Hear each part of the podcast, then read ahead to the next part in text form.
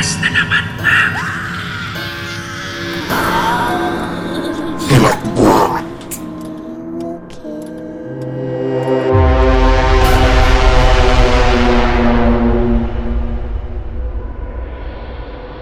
Isa po akong silent listener ninyo sa Ilakbot at ngayon ay certified kasindak na rin.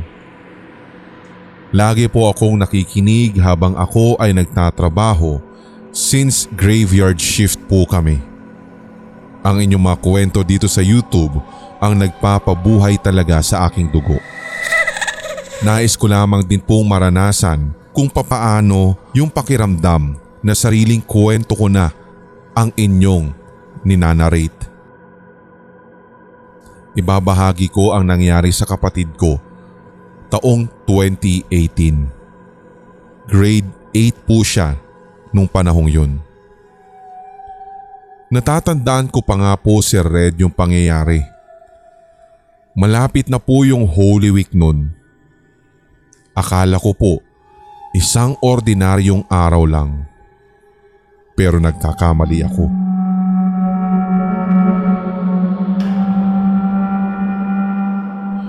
Yung mga kapatid ko po kasi ay pumapasok sa isang high school na malapit sa bahay ng napangasawa ko. Around 10 a.m., yung isang kapatid kong lalaki ay dali-dali pong pumunta sa bahay namin at ang sabi, kailangan ko daw pong puntahan ang kapatid naming babae na itago na lamang natin sa pangalang Ali. Naglalaba po kasi ako noon Sir Red kaya hindi ko masyadong sineryoso yung akala ko ay baka nahimatay lamang yung kapatid naming si Ali kasi hindi talaga kumakain iyon ng almusal dahil lagi pong maaga yung kanyang pagpasok sa school. Walking distance lang naman po yung eskwelahan kaya hindi naman din ako talagang nagmadali. Kaso nung papalapit na ako sa eskwelahan, dinig na dinig ko na ang sigawan ng mga estudyante maging ng mga guro. Parang may kumosyon kaya talagang tumakbo na rin po ako. Hanggang sa nakita ko yung kapatid ko sa gawing kantin. Mas lalo akong nanghilakbot si Red dahil bukod sa nakahiga siya doon ay sigaw po siya ng sigaw at animoy nagwawala.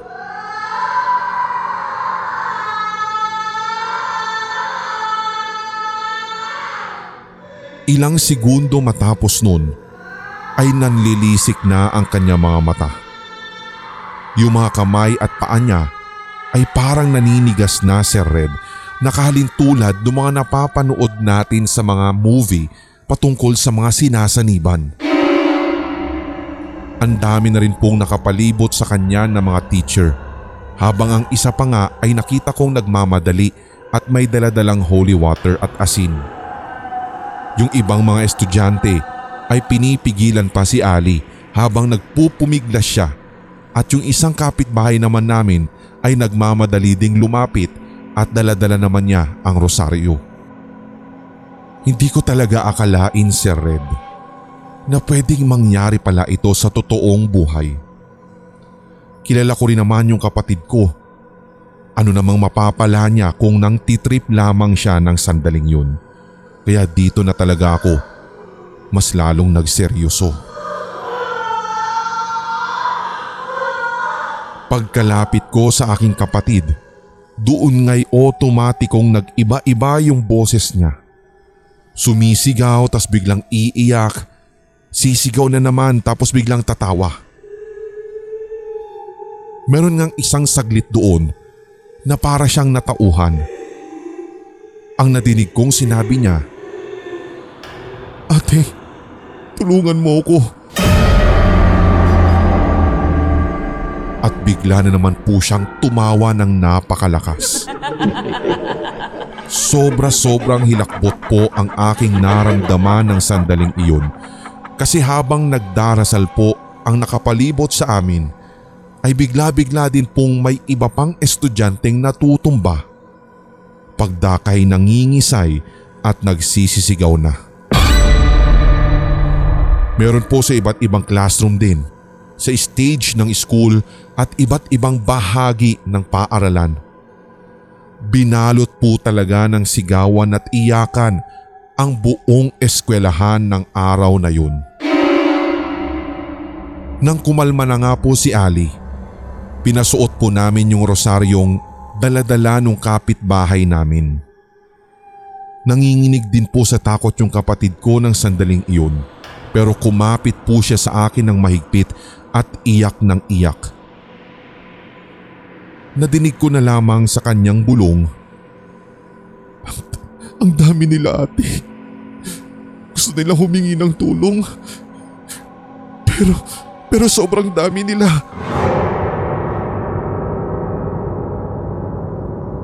Hindi ko talaga ma-explain ang nangyaring iyon, Sir Red.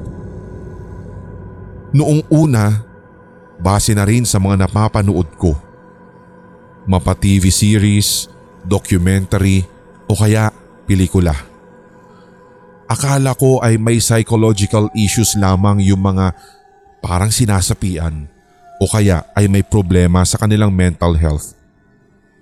Pero iba sadyang nag-iba ang perception ko.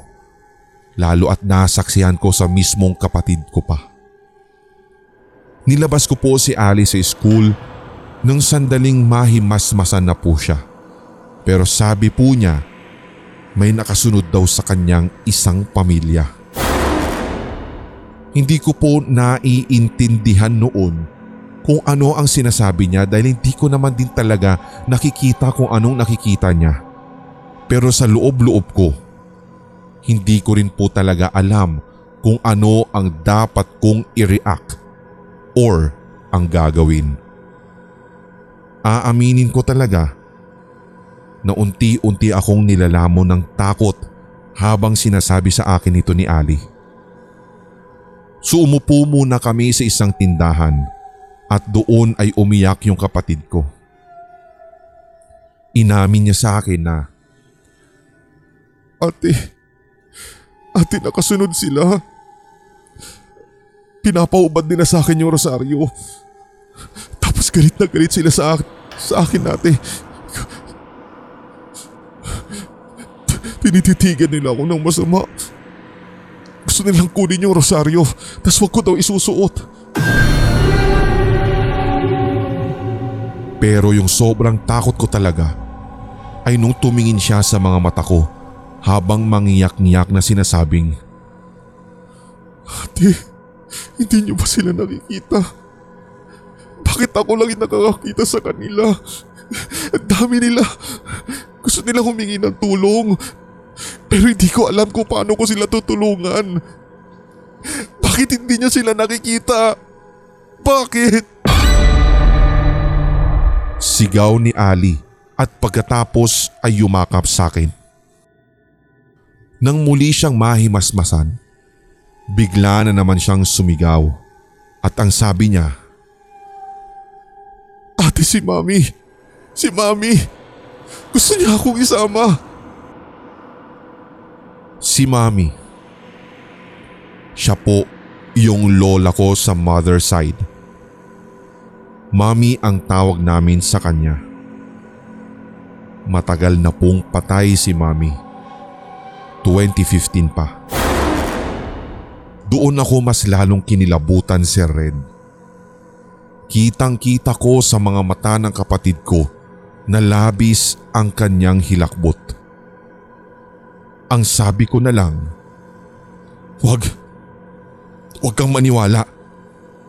Hindi si mami yan. Hindi totoo. Hindi totoo yung mga nakikita mo. Hanggang sa nayaya ko si Ali. Dinala ko siya sa terminal pauwi sa bahay namin pero bigla na naman po siyang sumisigaw at ang sabi niya sa akin ay gustong sumama ni mami sa bahay. Namimiss na daw niya si mama namin. Kaya ang payo sa akin ni Ali ay wag daw kaming uuwi para hindi daw ito sumunod. Ako naman, dahil sa sobrang takot ko na baka nga sumama ang kung anumang elementong nagpapakita sa kapatid ko na gumagaya sa mahal namin sa buhay ay sinunod ko siya. Buti na lang po, tinawag kami nung may bahay sa terminal na isang facilitator sa simbahan. Yun bang kapag walang pari sa kapilya, eh siya po yung nangunguna o nagkakandak ng simba. So pinapasok niya po kami sa may terrace nila tapos nilagay po niya yung cross sa may pintuan. Tinanong ko si Ali kung nandoon pa rin ba si mami. Pero wala na daw po. Yung pamilyang kanina pa sumusunod sa kanya na nanghihingi ng tulong ang naroroon at talagang nakatayo pa sa may pinto. Sila kasi yung naghihintay na hubarin ni Ali yung rosary. Sa katunayan niyan, Sir Red, Pagkatapos din ng pangyayaring iyon, matagal-tagal din na panahon bago naging totally okay ang kapatid ko. Na-confine pa nga po siya sa ospital pero wala naman pong findings na kahit anumang sakit ang mga doktor. Tinanong po namin kung anong explanation nung nangyari sa school nila at ang sabi nila, tinatawag daw iyon na mass hysteria. Aaminin ko naman din talaga sa sarili ko na hindi ako naniniwala noong una. Akala ko lang talaga ay mga senaryo lamang sa mga pelikula o doon lamang sa mga serye nangyayari to. Pero nung ako na ang mismong makasaksi sa mga pangyayari, sobra talagang hirap ipaliwanag. As in total of 24 students ang parang nasa niba nung time na yun at nakita ko po mismo yung pangyayari. Nakatayo lang yung mga estudyanteng iyon at isa-isa na silang natumba. Nang isay, sumisigaw at nanlilisik ang mga mata. Maraming beses din na inatake yung kapatid ko sa bahay, lalo kapag sumasapit na ang alas 6 ng gabi. Dito nga'y napagdesisyonan ng buong pamilya na i-transfer ng ibang eskwelahan si Ali. Sinamahan ko na rin po siya at nag-rent kami ng bahay sa lungsod. Sakto din kasi nag-aaral pa din po ako sa college nung time na iyon pero sinama ko po yung anak ko na one year old pa lamang. Ang asawa ko naman po ay nagtatrabaho na sa abroad kaya ang kasama namin sa nirerentahan na bahay ay si Ali, ako ang anak ko at isa pang kapatid namin na lalaki na nag-aaral naman sa senior high. Isang beses po, one week after nag-transfer si Ali, inatake na naman siya sa school. Pinatawag po ako sa eskwelahan at sabi na mga klase niya, bigla na lamang daw pong nanahimik si Ali. Natural naman po kasi na friendly at madaldal ang kapatid ko. Pero nung sinabi pa lang iyon na nanahimik si Ali at biglang yumuko, kinilabutan na ako agad. Ang akala nga ng mga kaklase niya ay nag-aaral lamang si Ali sapagkat may quiz din daw sila nung time na iyon doon sa next subject nila. Pero bigla daw itong tumayo at lumiyad at pagdakay nagsisisigaw na at nagwawala. Natakot po ako noon Lalo na pagkailangan na po akong pumasok at si Ali at ang kapatid ko na lalaki lamang ang naiiwan sa bahay. Yung isip ko po talaga ay naiiwan kay Ali. Paano kasi kung aatakihin na naman siya at kung anong gawin niyang masama sa anak ko? Pero hindi ko po kayang talikuran ng kapatid ko. Lagi ko pong pinapadala sa kanya yung asin na ibinigay ng teacher niya na may bendisyon daw at ang rosary. Kaya tuwing tumatahimik siya, lalo kapag sumasapit na ang alas 6 ng gabi, tinatanong ko muna siya kung okay lamang ba siya or kung ano na ang nararamdaman niya.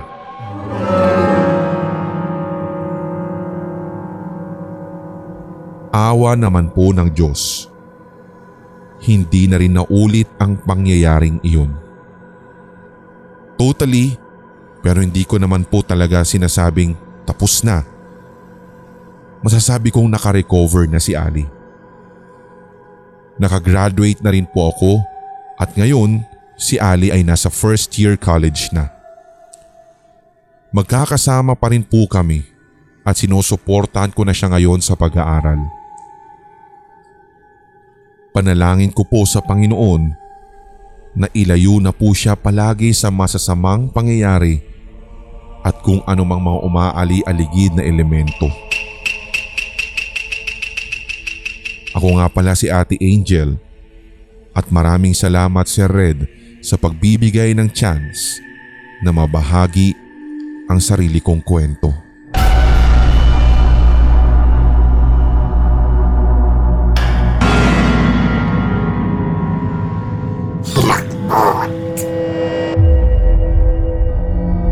Napakinggan ang tampok nating kwentong katatakutan dito sa Hilakbot TV Pinoy Horror Stories The Podcast. Maaari kang magbahagi ng iyong sariling kwentong kahila-hilakbot sa pamamagitan ng email sa sindakstories2008 at gmail.com. Pwede rin via messenger ng Hilakbot TV official Facebook page. For more Pinoy horror stories and Tagalog creepypastas, tumutok sa ating channels Hilakbot TV at Sindak Short Stories. Ganun na rin sa HTV Podcast. Follow, subscribe, and hit the notification bell. Hanggang sa susunod nating kwentuhan at takutan. Maraming salamat mga certified kasindak at solid HTV positive.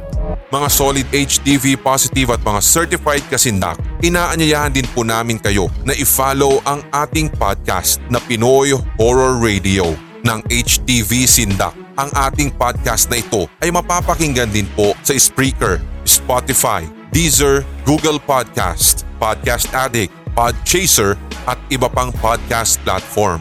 Magkarinigan po tayo sa Pinoy Horror Radio, the podcast.